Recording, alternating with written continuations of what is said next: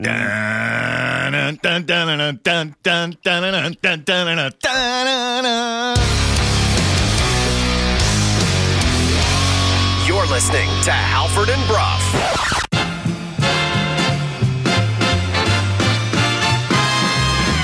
This five games for me is, is going to be a big part of our, you know, moving forward. I think. the longer this goes, the more money he makes right now because they, they, they keep producing, he keeps producing. So in America, do you speak English to them, and then in Canada, you speak French to your post? I, I do both all the time because I don't know what uh, Ireland is from. Now, this is normally what we call an Andy job. Oh, what? An Andy. oh, God. an Andy job. Good morning, Vancouver 601 on a Thursday. Happy Thursday, everybody. It is Halford. It is Brough. It is Sportsnet 650. We are coming to you live from the Kintec studios in beautiful Fairview Slopes in Vancouver. Jason, good morning. Good morning. Andy Job, good morning to you. Good morning. And Laddie, good morning to you as well. Hello, hello. Halford and Brough in the Morning is brought to you by the Dilawri family of Acura dealers. Experience the Dilawri difference today by visiting your nearest Dilawri Acura dealer. Today we are in hour one of the program. Hour one is brought to you by North Star Metal Recycling. Vancouver's premier metal recycler pays the highest prices on scrap metal.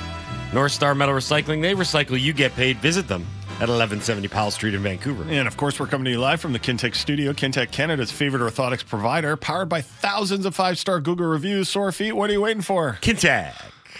Got a big show. I know I say that all the time. Sometimes I don't mean it. Sometimes I'm going through the routine. I mm-hmm. mean it today, though. Huge show. Four guests. Canucks are back in action. We've got a big giveaway. Fourth day this week, we got a big giveaway. Guest list begins today at 6.30. Nick Shook from NFL.com is going to join the program. We're going to do our NFL divisional playoff round look ahead with Nick on a Thursday. Get out ahead of it a day early so we can start gambling, start betting all kinds of money on the games. Four games this weekend.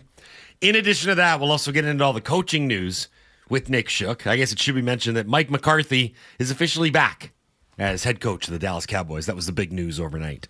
Nick Shook's going to join us. Excuse me at 6.30 7 o'clock craig morgan from phnx sports. He is our coyotes guy. We go to him every time the coyotes are in the news. Uh, they are in vancouver tonight 7 o'clock rogers arena. Canucks get back in action. Did you know that the canucks have not skated prior to yesterday on rogers arena ice since january 2nd Oh, really? they've been gone for so long. They're back tonight uh, the coyotes are the uh, opponent so we'll talk to craig morgan at 7 o'clock Will Michael Carcone get in the lineup tonight? He's been a healthy scratch lately. I saw that. Yeah. How do you healthy scratch your third leading goal scorer? Honestly. Because he's Michael Carcone. Right. That is Yeah. the answer. Uh, 7.30, Brandon Astle is going to join the program. Astle. Brandon Astle is going to join the program. He is the play-by-play voice of the Abbotsford Canucks. So we'll do an Abbotsford look in with Brandon as they get closer and closer to the All-Star break. Uh, Arshdeep Bains is going to be going to the All-Star game to represent the Abbey Canucks. Yeah, I've been thinking more and more about which Abbotsford Canucks could possibly replace some of the pending unrestricted free agents on the Vancouver Canucks if the Canucks can't afford to keep them all because the Canucks won't be able to afford to keep them all. So I'm particularly curious about a guy like Vasily Podkolzin. Could he step in for Dakota Joshua if they can't afford to pay him? We'll talk to Brandon Astle about some of the players down in Abbotsford who might be ready to take the step, not necessarily now, but next season. Uh, eight o'clock, final of our four guests today. It's the Drancer, Thomas Drance from the Athletic and Canucks Talk right here on Sportsnet 650. Uh, we'll look ahead to tonight's game, look ahead to the game on Saturday against the Leafs. That's all coming up. A reminder we are giving away uh, second to last, the penultimate, Jason, giveaway for the big football game. Sunday, February 11th, a football game of the American version, a game of note. Uh, we're giving away a prize pack. It's a table, a reserve table for you and five friends, plus a $100 gift card. Uh, and Sportsnet 650 personalities will be in attendance at the Clayton Public House to attend the big football game on Sunday, February 11th. Yeah, Riccio's doing lap dances. That's that's what he decided to do. Is that before or after he swallows fire? I thought he was. Can't it be both? I guess. wow. On while he's on Jury. your lap. Yeah. Careful. Oh, They'll give you a pair of special goggles. Oh, Don't Dan, you'll kill us all. Probably with the fire. Okay, so if you want to win uh, the prize pack to the big football game, Dunbar Lumber text line 650 650. Send a what we learned, make it good, put a football emoji into your text. You'll be entered into the grand prize draw.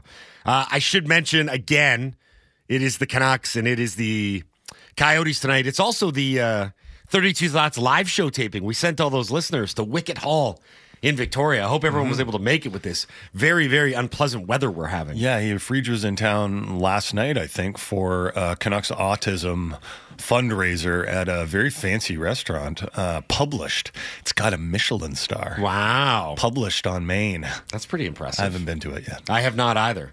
Okay. Uh, working in reverse on the guest list. I've been to um, McDonald's. That has a Michelin I star. looked as at well. published and they told me to leave. Yeah. Please do not glance in our direction, sir. Guest list, 8 o'clock, Drancer, 7.30, Brandon Astle, 7 o'clock, Craig Morgan, 6.30, Nick Shook. That is the guest list. That's what's happening. Laddie, let's tell everybody what happened. Hey, did you guys see the game last night? No. What happened? I missed all the action because I was. We know how busy your life can be. What happened? Missed it? You missed that? What happened? Is brought to you by the BC Construction Safety Alliance, making safety simpler by giving construction companies the best in tools, resources, and safety training. Visit them online at bccsa.ca. So, the Canucks are now set to begin a five game homestand before they go into the All Star break. So, if you look at really since the calendars turned into 2024, you had a very important and a very uh, successful seven game road swing. When the schedule came out at the beginning of the year, many saw that people, or many people saw that as a real moment in the season. Big seven game trip. You got to go back east. They get a break. Now they come back and they get five games at home before another very significant mark in the schedule the All Star game. And these five games, Jason, I've got to say, having done minutes of research last night, the upcoming five games is not exactly a murderer's row of opposition. I say this knowing that I could be setting the team up for a jinx, but I also say this knowing that this team is different. They won't fall victim to a jinx because the head coach, Rick Tocchet, is making it abundantly clear like, hey, we're back home. We're feeling good. We've had some rest. We're relatively healthy. And this is a chance for us to cement that we are a good team before we go into another break at the All Star break. Uh, let's hear from the head coach now because Rick Tocchet mentioned this yesterday during his media availability. Five games starting tonight with Arizona. Pretty important for Rick Tocchet and company. Yeah, I mean, and, and that's why come up these next five games, like um, before we have a 10 day break. This focus level for five games to me is a very key part of our fabric. Like, I'm really interested to see how, you know, and I'm very confident that he will be at the focus level of this team Uh, in our building for five games where, you know, we get to rest a little bit here before the next game tomorrow night, but um, w- w- this five games for me is, is going to be a big part of our, you know, moving forward, I think. So you look at the five games, and it's tonight against the Arizona Coyotes, uh, Saturday against the Toronto Maple Leafs, Monday against the Chicago Blackhawks, Wednesday St. Louis, and then next Saturday Columbus. It's hard not to look at this and say, hey, four of those five teams aren't playoff caliber. Yeah, you know, I just think back to last season since we often compare how bad last season was to how good it's been this season. And the Canucks would regularly have absolute clunkers at home. And I think they finished with a losing record at home. They were 19, 20, and something. Uh, I guess three. That would be the math. What am I? I don't know. Whatever. Uh, 19, 20, and two. And there, there, there, there were games that were just dreadful at home and you got the the paying customers going and showing up and going like are you is this this the team really? Um, this year the canucks have of course been good on the road um, largely based on what they've just done but they've also been really good at home. 14 4 and 1 at home. And you know you, you don't want to get too cocky but i think the canucks have been pretty good about their messaging, which is you know you don't let the highs get too high or or the lows get too low. Not that there have been too many lows, but yeah, Arizona, Toronto, Chicago, St. Louis, and Columbus. You know, as you've noted, the only team currently in a playoff spot of those five teams is Toronto, They and barely got one. And Toronto is not playing very well right now. Toronto's got all sorts of issues, and we could talk about that today, and I'm sure we'll talk about it tomorrow when we preview the Leafs game. Um, you know, this is this is a stretch of games where we should expect the Canucks to win. I don't know, four of them at least. I had that question in here. Yeah, what is a, a real like benchmark that you have to hit? Yeah. on this road swing. I mean, you on this home swing. Sorry, Yeah. I would say I would say either one of like four wins or eight points. However, you get to either one. Yeah. like, that's it. right? Sure. Yeah. The this is you know the other clip that I tried to get from talking, but it was too long, and I wanted to get to us talking. Of course, is that he was talking about being a special team and being a team that does special things, and some of it was traditional hockey cliche. I get it, but he had um, he had a line that essentially said, one, uh, no level of satisfaction with what you've done. Like uh, special teams don't pat themselves on the back, they don't puff their chests out when they do well. They always are on to the next challenge. And then the other one he said is that there's no there's no let up ever. And I think that goes hand in hand with being overconfident, but you can't rest on your laurels with the great home and road records that Jason just alluded to. You can't rest on your laurels that you just went 5 1 and 1 on a 7 game swing where you took care of a lot of really good teams in the East and you did so emphatically. Like so essentially what he was saying is the special teams uh, rise to the level of the challenges, but they don't ever sink to the level of their opponents, if that makes sense. Don't you think they also embrace the work? Like Well, he they- he mentioned that they, as well. Mm-hmm. They, they enjoy they enjoy the work. You know when you do- when you hear about successful people, I always think about uh, who's that Canadian um, astronaut, Chris Hadfield. Mm. He was like he was an astronaut. Oh, I also write books now, right? You know, like that guy is never going to rest on his laurels. He's never going to be satisfied. He's got an album, with it. too. and it's Yeah. not and it's not the it's not the accomplishment. It's very annoying. I, I I don't like that when people are really really good at multiple Yes, things. it You're good at lots of things, Andy. Not, I'm not an astronaut. No, no not but, yet. He does many but- different A jobs. But Chris, I have many A jobs. That's Yeah. true. But Chris Hadfield, like I'm, I've seen him with a hacky sack, and he doesn't look very good. And you know, like you Well, can I, hacky. I guess I got him on that. Yeah, so you got him on that. Um, but these guys, they they enjoy they enjoy the work. That's actually that's actually almost more so than the results. And here's our 2011 reference. We always heard about that team. That was a pretty special team in terms of how the Canucks were over the entirety of their franchise. And their practices were super competitive with each other. And it wasn't because like someone was saying, be super competitive out there. It was like, we're just a competitive group. We like to compete with each other. We like to work hard. We like to embrace the challenges because it's fun to do that as a team. You mentioned playing at home, and that's a big thing for this team. I mentioned off the top of the show, they have not skated at home prior to yesterday since January 2nd at Rogers Arena. And I didn't even realize this until scrolling through some of the notes. This is the first chance that home fans are going to get to see the Lotto line in person this season because, of course, the Lotto line was put together after the loss in St. Louis, game one of the road trip. That trio, and by that trio, I'm talking about Elias Pettersson, Brock Boeser, and JT Miller, have combined for, wait for it, 15 goals and 30 points in six games. 30 points in six games since they've been reunited. So it'll be very cool for fans to get to see the reunited Lotto line. Hopefully, they can keep cooking like they have. I think it might be a tad unrealistic to suggest that they're going to average five points a game for the remainder of the Well, season. Well, they haven't been very good for the last two games. did, that, did that just like break your silence? Just break it, just break your brain right there? No. they, they, they, weren't- they weren't very good for the last two games. I, I still don't know if Tocchet wants this.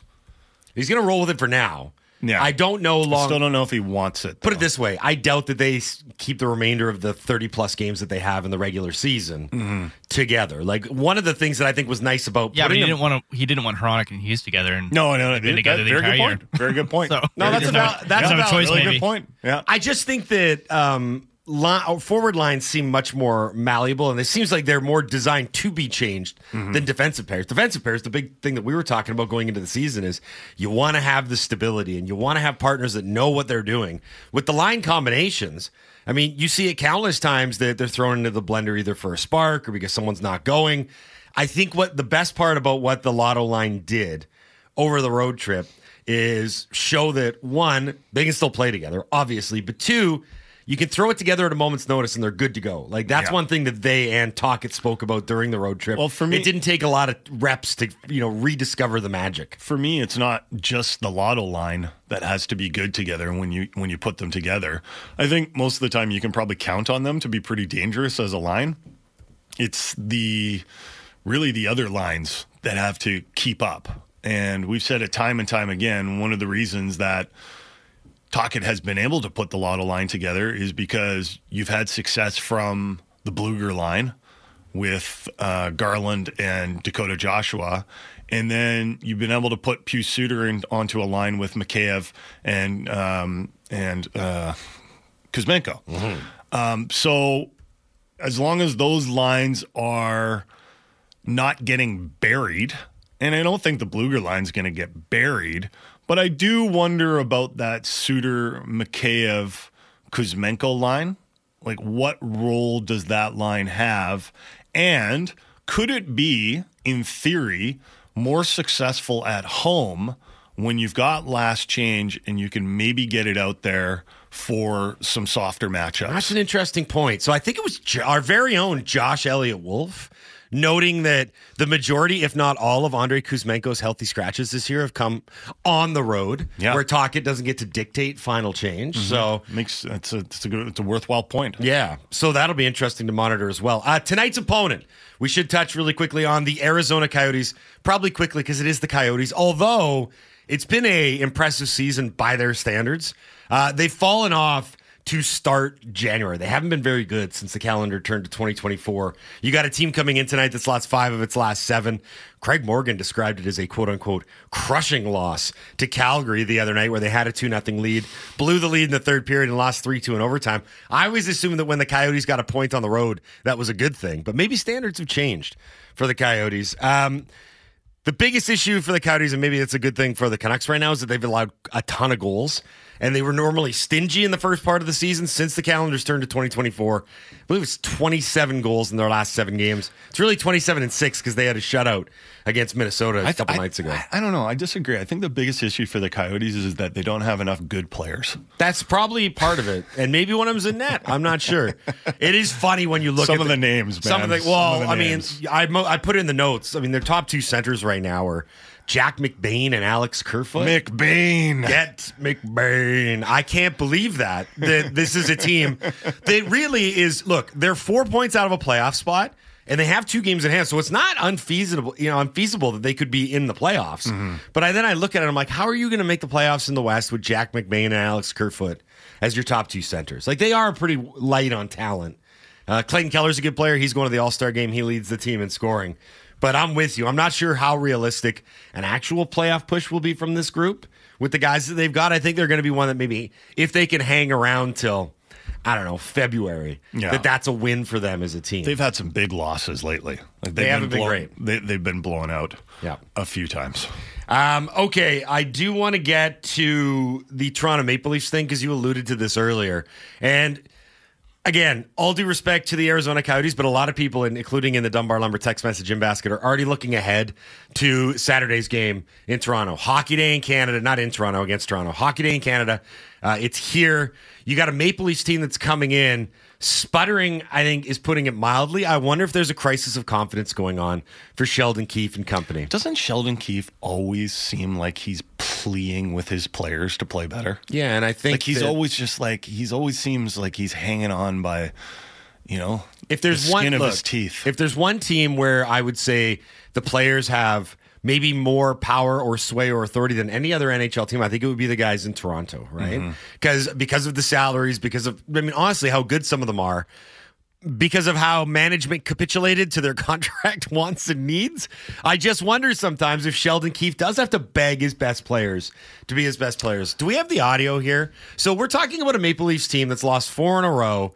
They have four regulation wins in their last 14 sh- they're at the midway point. They're in the first wild card spot, and Sheldon Keefe is openly asking questions about what players he can rely on in the clutch. That feels like a real crisis of confidence to me. You tell me though. Here's the Leafs head coach Sheldon Keefe. Uh, why he still has a lot of questions about his active roster. anyone that goes on the ice in those key moments, you know, we need to execute. And some of it is relying upon those who've been here. And then the other part of it, as I'm trying to work through as a coach, is to figure out with all the new players we have, whether it's forward or defense, who who are we going to rely on in those moments? Who's going to go out and get the job done? And uh, you know, despite the fact we're through you know, through the halfway point of the season here now, uh, 42 games in, uh, I still have a lot of questions, quite honestly, about who who is going to go out and, and, we can say is for certain who's going to get the job done for us. For me, it's a little bit inconsistent throughout the group, and I would put TJ in that in that category. So we've all seen um, from the Canucks this year how important it is to have reliability throughout all four lines and three defensive pairs, right? If you're worried about a certain player going out on the ice, you know, it's it's hard, and that's why a guy like Kuzmenko gets healthy scratched, and that's why we've liked what we've seen from Nils Hoglander in terms of the progression that he's made. Um, I wouldn't call him super reliable right now, but he's more reliable. He's less of a problem for the coaching staff to deal with. Um, Kuzmenko will have to see. Here's a question for you that Yes. we never really um, discussed. Murph reported when um, the Canucks were in Buffalo, snowy Buffalo, that Leafs general manager Brad Treliving was in attendance in Buffalo to watch the Canucks, and he was driving back to Toronto post game, and that was quite a commitment to make considering the weather. Sure. Who do you think Treliving was there to watch? Oh, Jason, I think you know who I think you might say. Do you think he- do you was that? Do you What was think? Uh, do you think? Um, oh God! Now I'm now I'm creating. Do it. No. Do it. Do it. Do it. Do you think he was watching Zadorov? Boom. Oh. Do you think? He, no. Yeah. But, look, so okay, hold let's on, hold on, hold on, let's- hold on, hold on. No, I, yeah. Is your logic here that um, They wanted to get him. Well, yeah, but that there's a potential of them acquiring him either in the immediacy or maybe in the summer. Is that what you're suggesting? Mm, not in the summer. I'm suggesting that, um, you know, if the Canucks want to add, let's say they want to add Tanev, right? Let's say they want to add another defenseman. Doesn't one of them have to go out the door? Hit Doesn't the old left dusty shot? trail. Yeah, like So you're like, suggesting they trade the guy they just got and then sign Tanev? No, No, no, acquire acquire, Tanev. acquire, Acquire- acquire Gotta move tr- someone out Yes. to move Yeah, yeah. somebody But in. you know what I mean? Someone like might get what you think would happen. like Zadorov. he just got here though. Defensemen don't get hurt, do they? Okay. Never. Okay, so oh, if they acquire Tanev, um, who who sits and everyone's healthy? Who sits? Zadorov. So they got those, the right the right Really, over side. Myers? The right side. Yeah. My, the Myers they're going to keep, I think. Yeah. Yeah. So the right side would be Hronek, Myers, and Tanev, and the left side would be I think Hughes is probably going to stay in the lineup. Um, you got Ian Cole there. You got Soucy. Is it possible that? Zadorov was acquired partly just as a stopgap for the Soucy injury. Do you remember like how there was like, oh, we got Akito Hirose in there, and the, the Canucks were lagging a little bit. Yes, right? 100%. At, at, at that time, and they had Hirose and and Juulsen in the lineup. But when I was like, oh, is it possible? Is it just possible that he was looking at Zadorov because the Leafs need to make some acquisitions. They need to figure some things out, and I think we we're all pretty sure that Treliving um, is going to do something. Treliving has a connection to Zadorov from his days in Calgary, and is it possible that he was at least there to at least there to look at Zadorov? Can I just say I'm proud of you? I'm very proud of you because you're cooking up a. This is a good take. This is a good hot take. It makes a lot of sense. There's logic involved with Mm-hmm. it. If you follow the chronology of it, there's some validity to it, but it's also got enough spiciness to make it, you know, muy caliente. Yeah. I like it. Yeah, and hey, like is it, it it's maybe it's, it's maybe like completely rampant speculation. who cares? Oh, It's- that's, the best, that's the best kind of speculation. But it's That's also- sports talk. That's sports talk, you're baby. Not, you're not being like crazy negative. You're not No. trying to like, this is to benefit everyone. Maybe not Nikita Zadorov, but everyone. There'd But be- if they're going to bring in, if they're going to bring in a player, like they're going to need to move salary out. that would be some. Right? hey, they couldn't I'll keep them you all, what. right? There'd be Uh, no way they could afford Doing this would be like all of 4D chess. Like we bring in Zadorov to stopgap the Soucy injury. Yeah. Now Soucy's back, so we got. I'm, I'm doing a lot of hand flip gestures. them to Toronto, and then you can retain, And then if you you, need to, because the Leafs, and maybe you're gonna, maybe it's just like a quick, quick, uh, you know, trade profit. It's too bad you there get isn't a way you of could keep them all though, because you just know there's going to be an No, yeah, in the abso- playoffs. absolutely. It'd be Pokemon, amazing if we could have You that. can't Absolutely. keep them all. It's not. Pokemon. You can't just keep them all. Okay, you got to move things around. Put them in the box. no, but it, box. but it makes sense because it's funny the way that their blue line is constructed. It's like you like what they've got when they're healthy, but you know that they're like one injury or one stretch of ineffective play. That's being the like, problem. Right? Yeah. Now, I will say this: But you can still bring in like a you can still bring in a depth defenseman after that. You can make Juulsen has turned into a perfect seventh defenseman. yeah, almost. but you can bring in an eighth or Sure. or and and probably for cheap, right? Not you're not get- you're not going to give up a lot. If you're going to go on a depth deep playoff defenseman. run, you need more defensemen than you think. you do, but Yep. you need a hierarchy of defensemen.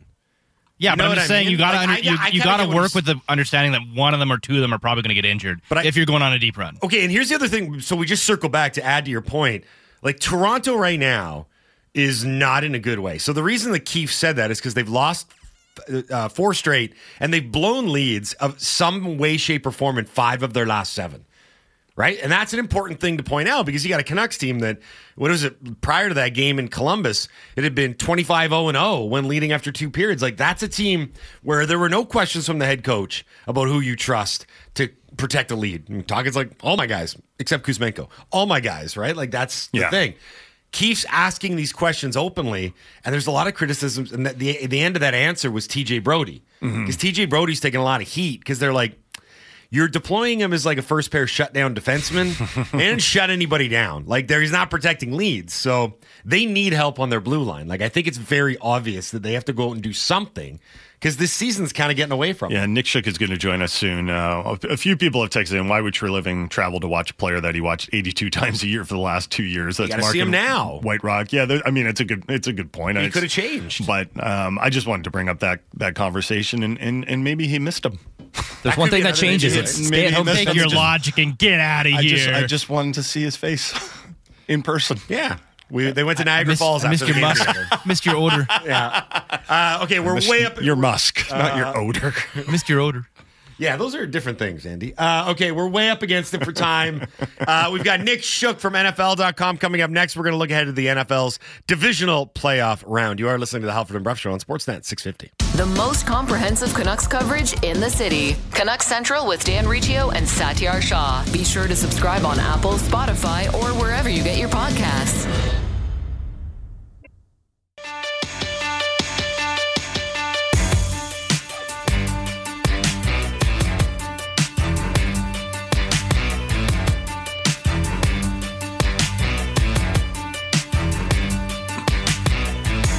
Six thirty-three on a Thursday. Thursday. Looks like another snow day for the kids. Vancouver School Board just tweeted out all Vancouver School Board schools are closed today due to weather conditions. I'm doing the snow dance for the kids. Not for the parents, though. I'm doing the drinking motion for the parents. The old glug glug. is that breakfast wine? Yeah, it is. Don't judge me. You don't know me. Yeah, why are you putting wine in your cereal? You are listening to the Halford and Brough Show on Sportsnet 650. Halford and Brough in the morning is brought to you by the Dilawri family of Acura dealers. Experience the Dilawri difference today by visiting your nearest Dilawri Acura dealer today. We are in hour one of the program. Nick Shook from NFL.com is going to join us in just a moment here.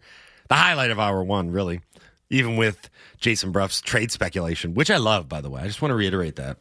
Just this rampant, baseless speculation. Just, You I'm, like I'm, it? I'm, I'm- It's gossipy. yeah, I mean, I do it like every week, and you're like, mm-hmm. Halford, don't do that. Finally, you came to the Ruff needs to start a new rumor every day now leading Yeah. up to the deadline. I don't call every the- rumor gets more outlandish as it goes along. I don't call it coming over to the dark side. I call and, it and one of them will actually hit. Yeah, one of them's got to hit. Yeah, that's what I, when you come over to the hot side, that's what we call The it. over rap here. horns just get louder and louder. Yeah, and as like the you can get go hotter one for hotter. ten. They don't remember the nine. They remember the one. Okay, um, Halford and Brough Hour One is brought to you by North Star Metal Recycling, Vancouver's premier metal recycler. Pays the highest prices on scrap metal. North Star Metal Recycling, they recycle, you get paid. Visit them at 1170 Powell Street in Vancouver. To the phone lines we go. Our NFL divisional round pre-off, uh, playoff look ahead with Nick Shook from NFL.com here on the Halford and Brough Show on Sportsnet 650. What up, Nick? How are you? Good. How are you guys? And we're good. Thanks for taking the time to do this. We appreciate it as always.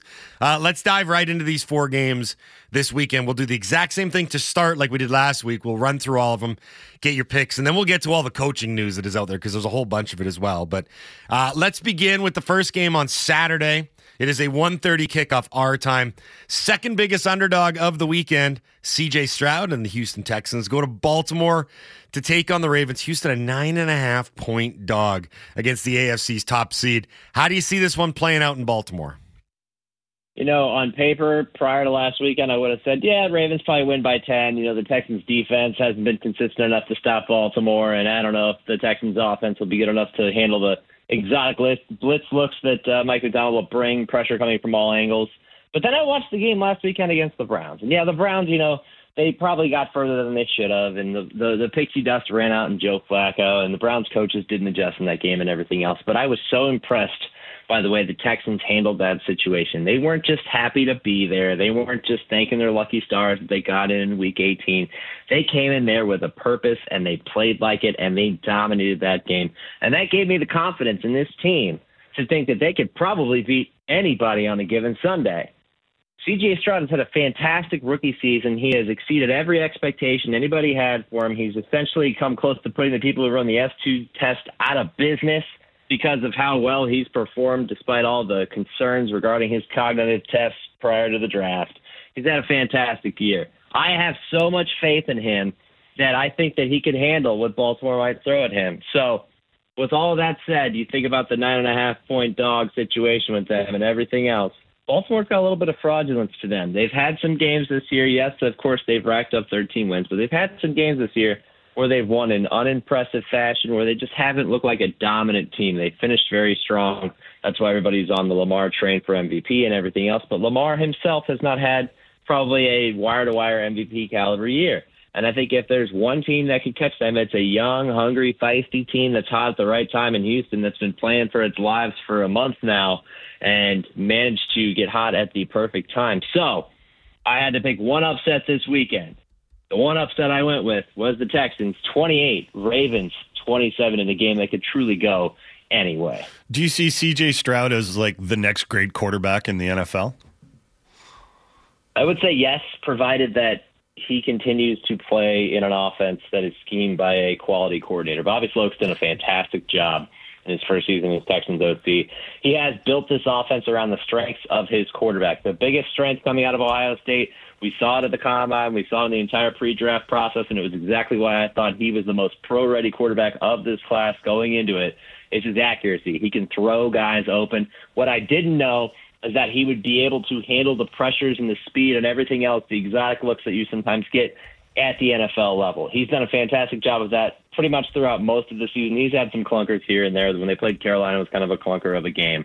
But I am, have just been incredibly impressed. I haven't felt this good about a quarterback since I watched Joe Burrow take on the Browns in Week Two. I think it was a Thursday night game of his rookie season. They had him throw it something like 53 times, and the entire game I, I watched him and I thought, you know, for a rookie quarterback early in his first season, he sure looks calm and collected. He sure looks like he can handle the situation. Stroud has done that and more this season, and they've been able to win games even after they've lost one of his favorite receivers in Tank Dell. Nico Collins having a career year with CJ Stroud. I think that's going to be a great pairing for years to come.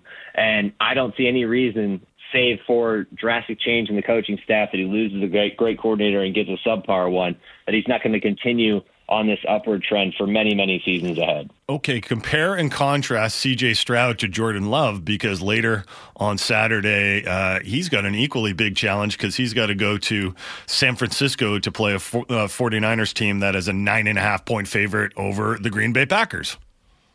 Right. San Francisco team that has a solid team front to back, both sides of the ball, even special teams, all very good. Steve Wilks, defensive coordinator, uh, that defense has not been quite as good as it was in years past, but it's still got a very formidable front. You know, you added Chase Young. You've already got Nick Bosa, Fred Warner, one of the best linebackers in the NFL, Dre Greenlaw also in that group, and a secondary that has had to navigate some departures and is still a very strong. That is going to be challenging for Jordan Love. But Jordan Love's back half of his season this year, his first spin as a starter, has been so good that folks are now looking at the Packers and, and crying to the heavens why is it that they just get generational quarterbacks 10 years at a time? The last three have all been fantastic. Well, folks, if you had if I had asked you about what you thought about Jordan Love at week 8 of this season, you wouldn't have been saying that. You'd have been thinking, "Oh, they might be in trouble. They might have to be finding another quarterback next year." This kid has blossomed in the back half of the season. A lot of it has to do with the fact that he's letting Matt LaFleur run the offense from the sideline and doing what he's told. And LaFleur is a great chess player. Um, you know, I, I, I think that the, the second half of the season has seen Jordan Love transform from a quarterback who was trying to do too much and had, you know, kind of self-destructed down the stretch in games early in the season where the Packers had a chance to win and he would try to do too much. He'd throw a pick and it would be a crushing turnover and it would end the game for them. He has now just played within himself and done what his coach has directed him to do. And he's on a hot streak. He's playing with an incredible level of confidence, so much that he's settling into kind of letting his physical abilities take over. We've seen the throws that he's made. I, I swear he's made that same off platform, kind of almost like jump pass where he swivels his hips without his feet even on the ground and just drops a dime in the end zone for a touchdown. I swear he's done that each week for like the last six weeks once a game. He did it again last weekend against the, the Cowboys, and he's on a roll. And, and now folks are looking at him as the next great Packers quarterback for the next decade plus. I love their chances. This is a team that, you know, Jordan Love kind of embodies what this team is as a whole. It's the youngest roster in the league. It's a team that's playing with unbridled confidence because they don't know any better. It's they're so young, they don't know any better than to think, hey, we can go in there and beat anybody. Now they're going to go to Santa Clara you know, a place that's tough to to play, tough to win against a Niners team that had a week off of rest. Really had a, a couple of weeks off, if you think about it, considering how they had the one seed locked up, and they're going to be prepared. It's going to be a battle, an undoubted. I, I am so much looking forward to the chess match that's going to happen between these coaches. So I have the I have the Niners winning this game, but it's going to be a close one. Uh, I had the Niners 27 and the Packers 23, and it's another one I think that could go any way because if the Packers play like they did in the first half in Dallas, which is take an early lead, sow the seeds of doubt, then we could really flip this thing on its head and uh, and continue to, the ride of excitement and thrills that is with the Packers, a team that you know a lot of people thought weren't even going to be here. Do you think Jordan Love gained a lot from not sitting around and watching Aaron Rodgers? I'm sure he was working, but he got to watch him for two years and then was given the starter's role. Um, I don't know if it was so much from Rodgers directly as it was just the time to observe and kind of really get a, a master's level of understanding of this offense. I think continuity really played a big part in the fact that you know he's playing under the same staff and and he got to sit back and just watch how it was operated by a veteran um, and, and really gain a, a complete understanding of what to do. Because the difference between you know Rodgers and Love is a lot of the struggles with the young cast of receivers around Rodgers was had to do with the fact that you know, Rodgers liked to improvise. He liked to change the play. He liked to go off script.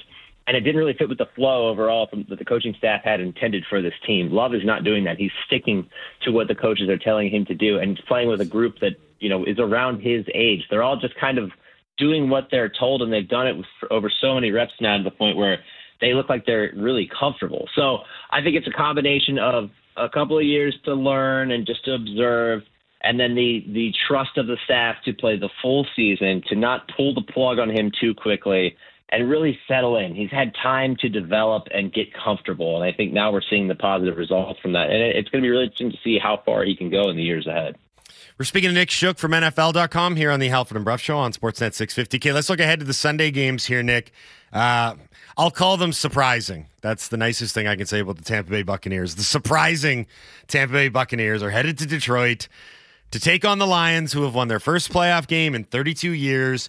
The Bucks are six point dogs. I kind of took a little bit of stick because I said that Tampa Bay was a pretty lousy football team and they were going to lose to Philadelphia, even though Philadelphia is lousier.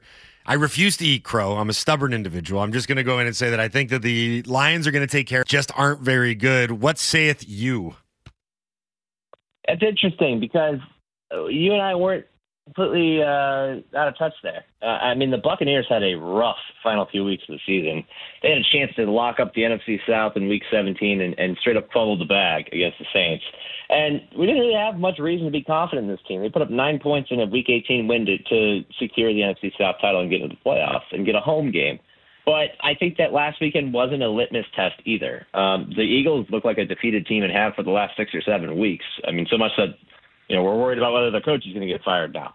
Um, I don't think that's a good measuring stick for who the Buccaneers are. But Baker Mayfield has played the best football of his career this season. Um, he's been equipped with a pass catching group that has a lot of talent. Mike Evans and Chris Godwin, rookie Trey Palmer has stepped in and made a difference. They've gotten contributions from lesser guys, David Moore being another one. Uh, he caught a touchdown in that game uh, against the Eagles. And I think that if you can protect Baker adequately and don't ask him to, you know, be a superhero because he's always going to try to be a superhero. That's who he is. He's the guy that never gives up on a play. You know, sometimes to his detriment, sometimes to, you know, his benefit. Um, I think that you know anything is still possible with this team. You know, it, it's funny because the last touchdown pass he threw was just like a prayer. He was just under pressure and threw it up, and it ended up being caught by Chris Godwin for a score. Um, but it kind of captured the day for them. Everything just kind of went right. That usually doesn't happen for you in a playoff game unless you roll to an easy victory like they did. I don't think that that's going to be the same situation for them in Detroit. It's just a matter of, you know, I look at this matchup and I think which quarterback is better equipped to deal with chaos. And it is Baker Mayfield. Jared Goff's had a great year. But the key to beating the Lions is getting Jared Goff off his spot by pressuring him, knocking him out of his rhythm. Because if he's protected well, he's going to operate and execute that offense at a very high level. He's going to be an accurate thrower. He's got a great arm. But if you throw him out of that rhythm, he's going to turn the ball over. Baker is a wild card because he he just plays like a wild card at all times anyway, and he he basically is a chaotic quarterback. So if you throw chaos at him, he might find ways to make it work. More often than not, he has in his career. So if we're talking about which defense is going to dial up the pressure, which defense is going to be you know make a bigger impact, it's probably going to be Tampa Bay. Todd Bowles is not afraid to blitz. They blitzed over 50% in that win over the Eagles. I mean, every third down you knew it was coming. The Eagles had no answer for it. If you can get the same type of impact against the Lions, suddenly the Buccaneers are in an advantageous position on the road, take some of that volume out of Ford Field, and we might get an upset. So I don't think that they're as bad as you think they are, even though they've been very up and down this year, because when it all comes together, it still is pretty intimidating. And it starts with Baker, who, again, is having the best season of his career. Um, there's lots of talk about the Lions offensive coordinator, Ben Johnson. Do you think he's going to become a head coach for next season? I think he's a top candidate. Um, he's done a fantastic job of scheming this offense to their strengths. Um, Amon-Ra St. Brown's had a great year. Jahmyr Gibbs has has broken out as a, a fantastic three down back. Um, you obviously know what David Montgomery provides them on the ground, and Jared Goff's having a fantastic year as well. That offensive line is one of the best in football. Sam LaPorta's had a fantastic rookie season. Everything has gone well for them. Um, and I think that when that tends to happen and you get a coaching market that really didn't have many names until we had some surprise departures, you know, last week, you know, Mike Vrabel and Bill Belichick now also being out there and available. You see Jim Harbaugh maybe coming from Michigan into the NFL ranks again. Um, it's becoming a crowded group, but I think that Ben Johnson has for a while been one of the leading coordinator candidates to look at getting a head coaching job. So I think that it will happen. It's just a matter of how far the Lions go before he could actually take a job. Our team's patient. Are they willing to wait long enough to get him? Uh, but based on the work that he's done with Goff, who is you know in, enjoying a renaissance and, a, and what looks like a long-term future in Detroit, based on what he's done with him, uh, that's been enough, I think, to to get him a head coaching job somewhere. Uh, the last of the four games, Kansas City at Buffalo. Um, I'm thinking back to November, Week 12.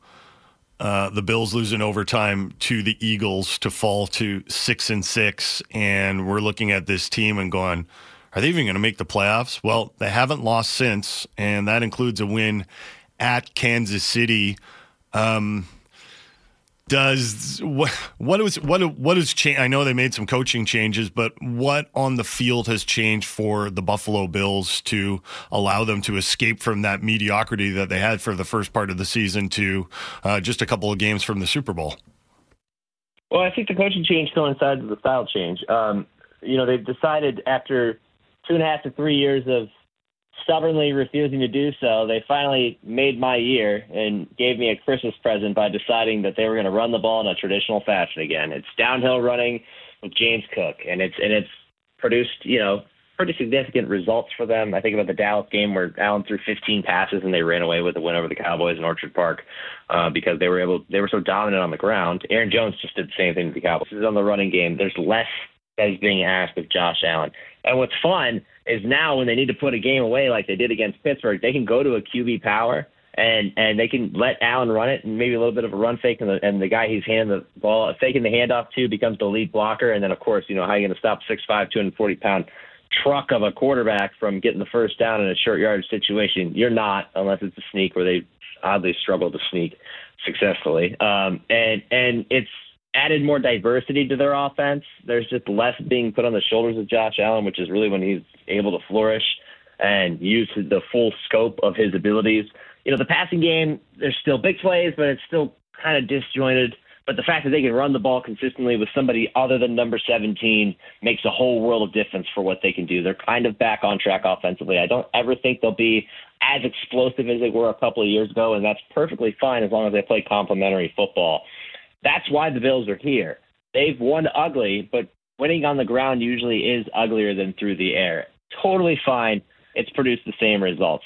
What I'm concerned about in this matchup, and I hate to say it because the Bills finally have the home game, they're the higher seed. It's time for them to, you know, get over this hurdle that has been their way for the last few years in the Chiefs. Their defense is banged up.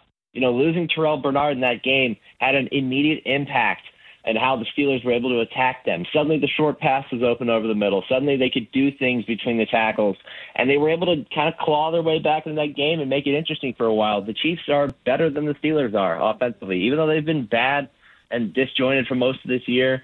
Um, you know, all, all Mahomes needs is for one of his receivers to make a play or two, and it changes the game completely for them. And it really unlocks everything that they've struggled to get unlocked for the entire season.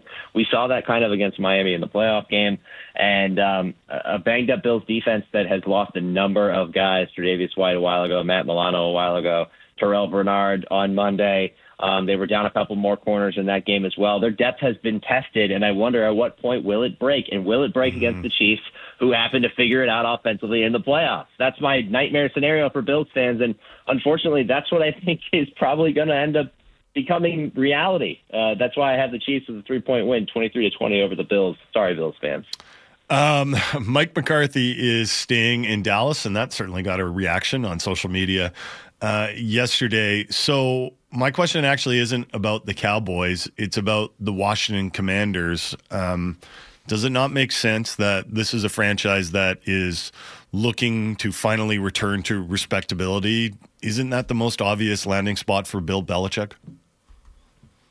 It's interesting. I mean, look, every every opening, the first name on the top of the list is, well, that'd be a great spot for Bill Belichick, wouldn't it? And no, it, not every spot is a great spot because this is a guy who has operated with full control of his team for a long time now, um, and would understandably come into the next job with that expectation. That's what he knows. He wants control. He wants to do it his way. Question is, is it outdated? I don't know. Is a team willing to give him um, that type of control? Well, a team that needs some sort of direction probably will. We saw the Browns do it with Mike Holmgren from a GM perspective about a decade ago. We know how that turned out. But um, I think Washington is a team in transition with new ownership um, where they went and hired Bob Myers to help them with their hiring decisions and making, you know, analytical high level decisions that aren't necessarily personnel based. That seems like an ideal complement to Bill Belichick. It does. Uh, it makes a lot of sense that a new owner would like to go get a, a legend in the coaching ranks to turn them around. It's also a place where Vince Lombardi, you know, spent some of his final coaching years after leaving the Packers. So um, there, there is some precedent with that as well. Uh, if you want to look at Belichick as a modern day Lombardi, it will be interesting to see what Belichick decides to do um, and how this whole situation works out. The one downside to going to Washington is you're looking at a situation that's quite familiar to what he left in New England, which is a team without a definitive long-term quarterback, um, a, a second-year guy that, like Mac Jones, the third-year guy, kind of fell on his face down the stretch, um, and a defense that needs you know a lot of help, which they're defensively in a worse position, I think, than than the Patriots were right now. They do have more weapons than the Patriots did offensively, but there's a lot of issues to fix there. But if he does want a team in a situation in which he can have full control, it feels like Washington is the place to be. Nick, you're the best man. Thanks a lot for taking the time to do this. We really appreciate it. Enjoy all the games this weekend. We'll do this again next week. Absolutely, guys. Thanks for having me. Yeah, thanks for coming on. Thanks, uh, Nick. That is Nick Shook from NFL.com here on the Halford and Brough Show on Sportsnet 650. Okay, hour one in the books. Uh, hour two, we're going to talk to Craig Morgan from PHNX Sports. We are going to look ahead to tonight's Canucks game. Canucks, Coyotes, 7 o'clock from Rogers Arena. Craig's going to cover the Canucks side of things. 7.30, Brandon Astle is going to join the program. He's the play-by-play voice of the Abbotsford Canucks. So a lot of hockey talk in the 7 o'clock hour. Before we go to break, I need to tell you about how you can reserve your spot for the big ball party at the Clayton Public House, hosted by Sportsnet 650. All you got to do is visit theclaytonpub.com. Clayton Public House, good food, good people, good times. Uh, Craig Morgan coming up with a Coyotes Canucks preview here on the Halford and Brough Show on Sportsnet 650.